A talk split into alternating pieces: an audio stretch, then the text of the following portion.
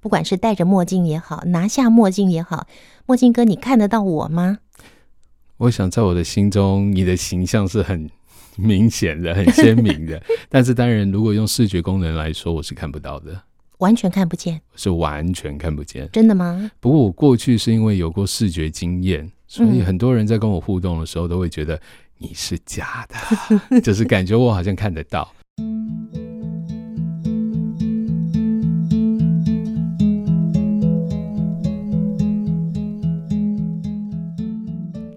亲爱的朋友，今天我们邀请到了一位汉声广播电台星期一跟星期二晚上十一点钟都有他的节目，《先声夺人》是在星期一，而星期二呢是墨镜哥摸点子。好，我们邀请我们汉声的节目主持人墨镜哥甘仲维。Hello，你好，听众朋友，大家好，我是墨镜哥，也是我们汉声广播电台的主持人之一。好有磁性，不止我一个人这么说吧。 没有啊，要跟学姐好好学习。墨镜哥，你才第四年嘛，对已经入围三届的金钟奖，对，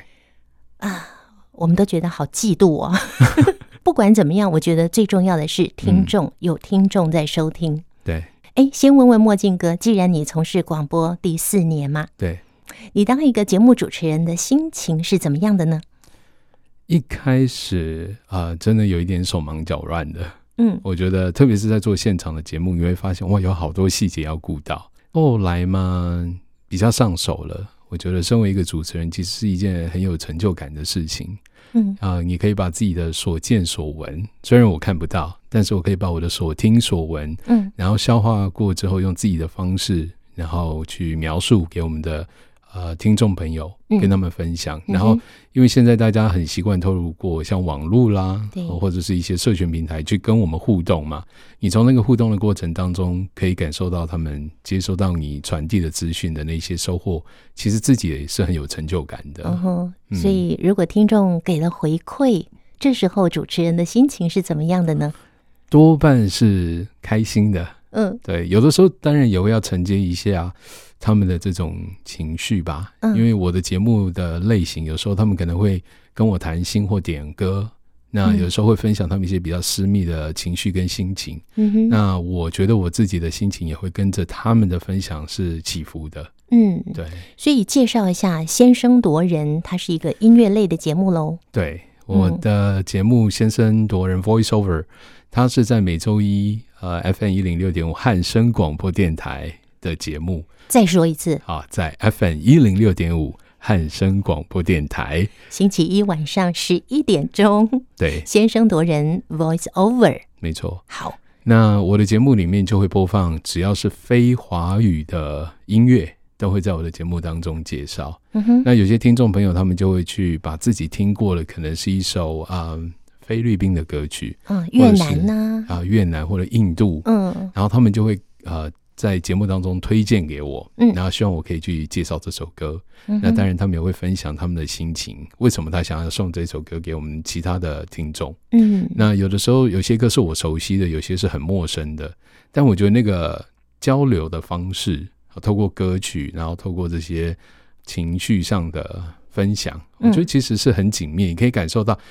对，虽然我们看不到他们，他们当然也看不到我们，对但是那个交流是很紧密的。先声夺人是 Voice Over 这个节目呢是入围两次的金钟奖，是的，然后还有一个就是你嗯第一次在我们汉声电台所制作主持的这个。应该是社会关怀类的节目，对墨镜哥摸点子，对，Every Tuesday night, eleven to twelve midnight, Doctor More Ideas，墨镜哥摸点子。对，周二的晚上，那这个节目也稍微介绍一下，因为现在也正在礼拜二晚上十一点播出嘛。对，嗯，当然，听众朋友一听就知道，墨镜哥摸点子指的就是我本尊喽。啊，嗯我就是墨镜哥。那我在节目里面就会用我的第一人称，然后真的是比较从一个看不到的观点，视障者的观点。嗯，去把我听到的、接收到的这些资讯，然后搭配可能我们日常周遭、呃生活周遭的一些人事物，然后一些时事，嗯然后去跟大家做一些反馈跟分享。嗯哼所以在我的节目里面，可以听到的几乎都是很及时的动态。很及时的动态，可是你又没上现场啊！我之前还真的做了一阵子的现场，哦，真的哦，但后来是因为工作的关系，因为我下班时间再赶过来电台，嗯你也知道我们都不是全职在电台嘛。然后又晚上十一点，对你准备要搞坏身体了而，且我隔天上班可能会 迟到，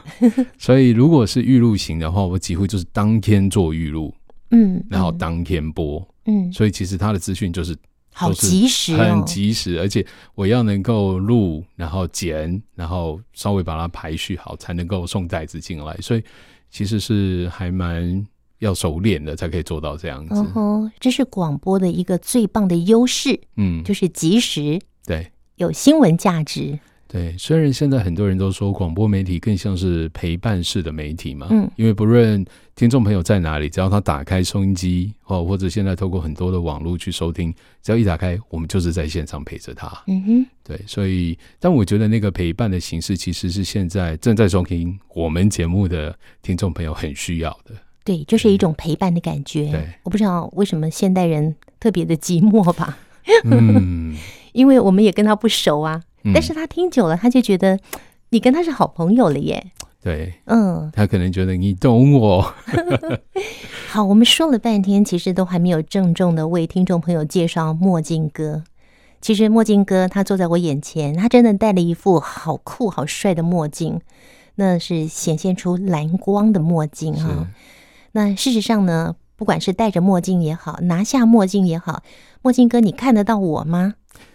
我想在我的心中，你的形象是很明显的、很鲜明的。 但是当然，如果用视觉功能来说，我是看不到的，完全看不见，我是完全看不见。真的吗？不过我过去是因为有过视觉经验，所以嗯很多人在跟我互动的时候都会觉得你是假的，就是感觉我好像看得到。嗯不过因为我其实听众朋友是看不到我们的现场，其实我眼睛都是闭着的。嗯，对我把头侧哎过去闭眼休息？让你吗？看一下我的眼睛其实是几乎是不张开的，嗯因为就是看不到，所以睁开眼、闭开眼其实都一样， 对，那嗯你张开眼会觉得累吗？会觉得有一点反而失焦哦了。闭上眼睛反而会感觉比较聚焦。嗯，可是你完全看不见，为什么有失焦跟聚焦的问题呢？啊，我觉得这就是一个那个我们讲的 muscle memory，我们的肌肉会有记忆，嗯对不对？那我的眼睛就是也有一种记忆感，对，我的嗯眼球还在嘛。然后我觉得我睁开眼睛的时候，眼睛会有乱飘的感觉，可是当我闭上眼睛，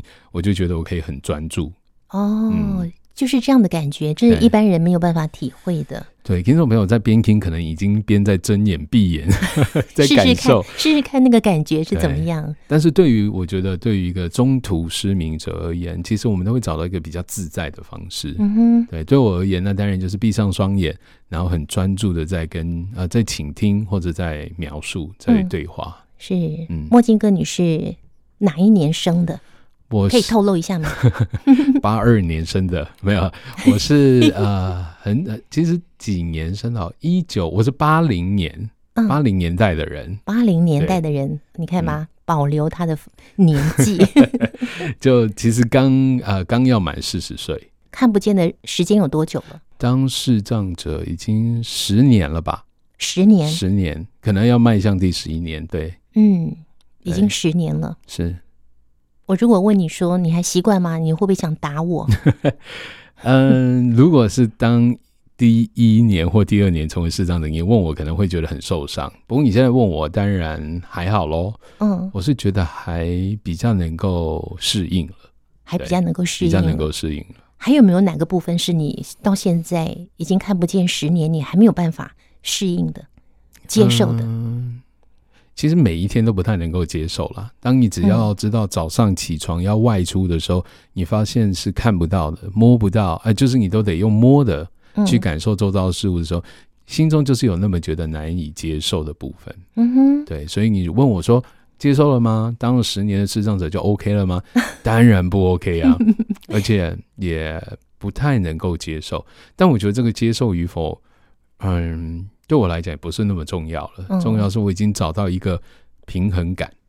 去成为一个视障者的那个平衡感在哪里？你刚说你找到的平衡感是心态吗？呃，应该是说生活里面的点点滴滴，他会教导我或者引导我去找到那个平衡感。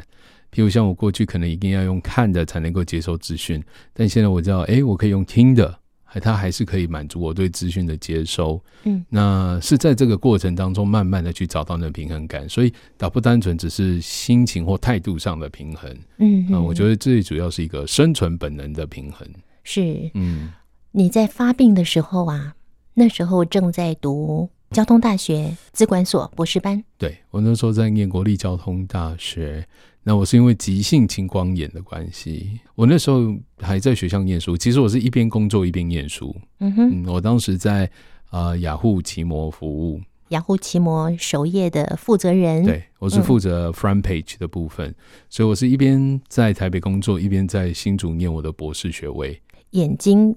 就看不见了，是太用功了吗？嗯，因为我得的是急性青光眼，所以我的症状来得很快。那很多听众朋友可能对于青光眼陌生的话，它大概指的就是眼压的问题。嗯那你问我成因是什么，其实连我的医生都不太能够很具体的说明说啊，你就是因为什么原因导致青光眼。但简单的来说，青光眼除了遗传，呃，家庭里面可能有这个病史以外，嗯再来就是可能意外撞击到头部啦、或者眼球，它嗯可能会引发出这个眼压的状况，就成了嗯青光眼。那当然还有一个就是现代人最常发生的状况，叫做文明病。就是三 C 看太多了，可能过度的使用眼睛，嗯哦，泛指像使用三 C 产品啦、手机玩手机啦，电脑，对嗯，这些都是。那墨镜哥刚刚讲的这几项呢，听众朋友要听清楚。如果你真的属于这样的行业啊、哦，那你需要定期的去做追踪跟检查，不要像这样子是突然的，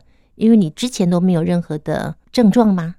嗯、对我是有一些症状，可是嗯我们人很容易去忽略这些症状，嗯譬，如说偏头痛，很多人都不会觉得自己的头痛竟然是跟眼睛有关嘛。嗯哼，可是其实高眼压，因为我们眼压很高，它会压迫到我们的神经，那神经是有知觉、是有痛觉的，所以我一直没有想到，原来我容易偏头痛，竟然是跟我的高眼压有关。嗯啊，可是当我的眼睛已经突然看不到的时候，因为是高眼压，所以我瞬间产生类似失明这样的状就况，突然看突不然黑见，掉，哦突然黑掉。突然黑掉，那那一次的黑掉后面还有再看到吗？有再回来一点。那嗯眼压降下来之后呢，我有可以看得到残影，就是有一些影像跟光觉，可嗯，是其实已经回不去了，因为哦那个视神经是严重的被破坏。回不去这三个字听起来好难接受哦。姐夫，我们回不去了，对没有 犀利人妻的 剧情。嗯，对，一般人都会觉得说生病嘛，你只要治疗就会好。对，可是有些疾病并不是这样的。嗯，那青光眼呢，视神经的损坏，其实就是一坏了就回不去了。嗯，嗯，那接下来就是真的都看不见了，一对片黑暗。对，一片漆黑。嗯我其实当时呃一发生这个状况，一知道就很积极的在治疗，可是治疗的那个进程，病程发展的太快了。嗯那我是反反复复，我开了十一次的手术。你看这十一刀就是十一次的手术，对，就是十一刀，而且要全身麻醉，所以我是开完了左眼，再开右眼，嗯右眼开完了，左眼又不好了，所以又回去开左眼，嗯就这么反反复复各五次。那最后一次的时候，医生就就告诉我说，这个大概阶段性的治疗已经到了一个程度了，就因为也看不到了，就没有没有办法再医治。嗯哼，所以我到那个节骨眼，总算就是停下来了。对嗯。那当医生这么说的时候，是不是心里面就是冒出一个感觉，我的眼睛没有救了，我就必须接受我看不见。那个时候，嗯，其实，在那个更早之前，我的医生就更狠，他嗯直接就说你五年内绝对会失明。哦，所以我第一时间听到的时候就觉得哇，整个人就觉得很泄气，嗯就觉得世界都垮了。那所以我就很积极的配合治疗，但没想到呢，我在两年内就全盲了。所以我后来再回去看医生的时候，我就开玩笑跟他说 你的三年给我，：“我说你真的不是一个很好的预言家，因为我超前进度。嗯所以我觉得每个人的状况不太一样。嗯那、哼，有些青光眼的患者呢，他其实开完刀控制的很好，他其实眼睛又用了二三十年都没事的，也大有人在。嗯哼，那但是我觉得，呃，年轻的一些青光眼的患者比较容易有这种，诶，他的恶化的速度呃加剧或加快，嗯啊，或者是手术之后的那个效果可能不是特别的好。嗯哦哼，其实这个都是比较专业的医疗的领域。是那我想，只要大家记得一个观念，就是定期的去回追医踪疗院所，嗯对，去追踪跟检查眼睛，我想这个才是重要的课题。墨镜哥跟我们介绍一下你现在担任的工作内容是什么呢？我是墨镜哥，我现在全职其实还是在科技业，我目前是在资策会。听众朋友可能也有家人或者本身也是服务在呃资讯领域的话，对于资策会就不太陌生。非常熟悉，也有人在那边学习。对，我嗯们有很多像是开办一些、呃数位人才的培训的课程啦，还有现在最夯的数位转型。所以，如果你的公司或个人可能在数位人才上有这样的需求，或者是以个人在职业发展的时候，你如果有需要一些技能的增长。哦嗯其实资策会有开办不少的课程，嗯哦，像 programming、Python、呃 Photoshop 各嗯类各种类型的课程都有。你是资策会产品经理，对我嗯负责的是无障碍产品的一些设计。那然后你又看不见，你对怎么去设计呢？因为我们其实现在在讨论无障碍的时候，基本上就是要满足让看不到的人可以听得到，听不到的人他可能要可以用摸的方式哦，或不同的形式去跟你的产品、你的服务做互动。嗯，所以你的产品假设是一个网站或网页的话，那我们就要符合所谓无障碍的法规。那如果你是写一个 App 的服务，那当然也是喽。像我们嗯现在很多视障者都可以用智慧型的手机去无障碍的操作。 对，好厉害哦，他们的对那个速度非常的快耶。嗯，然后他们有一些功能，其实我根本不会。嗯对，所以其实这些都算是无障碍设计跟开发里面的一环嗯、哦。所以嗯一般我们的听众朋友，你可能现在是看着手机，我们就是听着手机。那如果有人是做那个 hardware，可能是硬体产品的设计，那我就要去规划说这个产品它如何让视障者在看不到它的按钮在哪里的时候，嗯可以很直觉的就能够去操作它。嗯这些其实都是我在做一个产品经理在呃软硬体产品跟服务开发的时候必须要去顾及到的，要去嗯帮我们的客户做设计。是，那你在资策会多久时间了？哇，七年了，哦，这么久的时也一间，段时间了。嗯从我离开交大之后，我本来是要回美国去嘛。那我本来就是想，还是可以从事跟科技相关领域的工作。嗯所以我那个时候面试了 Google，然后 Google 也给我了 offer，所以我本来是要回美国，嗯我要回加州。那可是后来我的为就是这个没有缘分的主管，他问了我一件事情。嗯呃，Uh, 他在 interview 里面就问我说，Russ，you told me that you would like to help out for like person with disability，呃、b u t why would you have to come back for to U.S. for this？Can you do this in Taiwan？他就说你口口声声说想要帮助障碍者嘛，可是一定要来美国才能做吗？在台湾不能吗？那这句话在当时给我一个当头棒喝，我就吓到了。我当时在台湾一开始以一个视障者的身份，想要找一个认为就是一般的工作，其实是蛮困难的。那我在还不是视障者之前，因为我在台湾也工作了一段时间，像我最早是在科学园区，我在台积电服务。那我在台积工作一段时间，我被雅虎挖了，然后在雅虎做首页，其实都是很重要的产品。对对对，那可是，在成为视障者之后，我过去的这些经历好像就全部归零了，啊、因为大家看到的不是你的能力，嗯，而是看到你的障碍。障碍，这件事情对我来讲是很 surprise 的，嗯因为我自己从来没有这样去想过说，哦，原来成为了一个障碍者，对于一般人而言，大家会认为的是你不能，而不是你能。嗯哼，那所以那时候 Google 主管的这个当头棒喝，就让我想了想，我觉得那我应该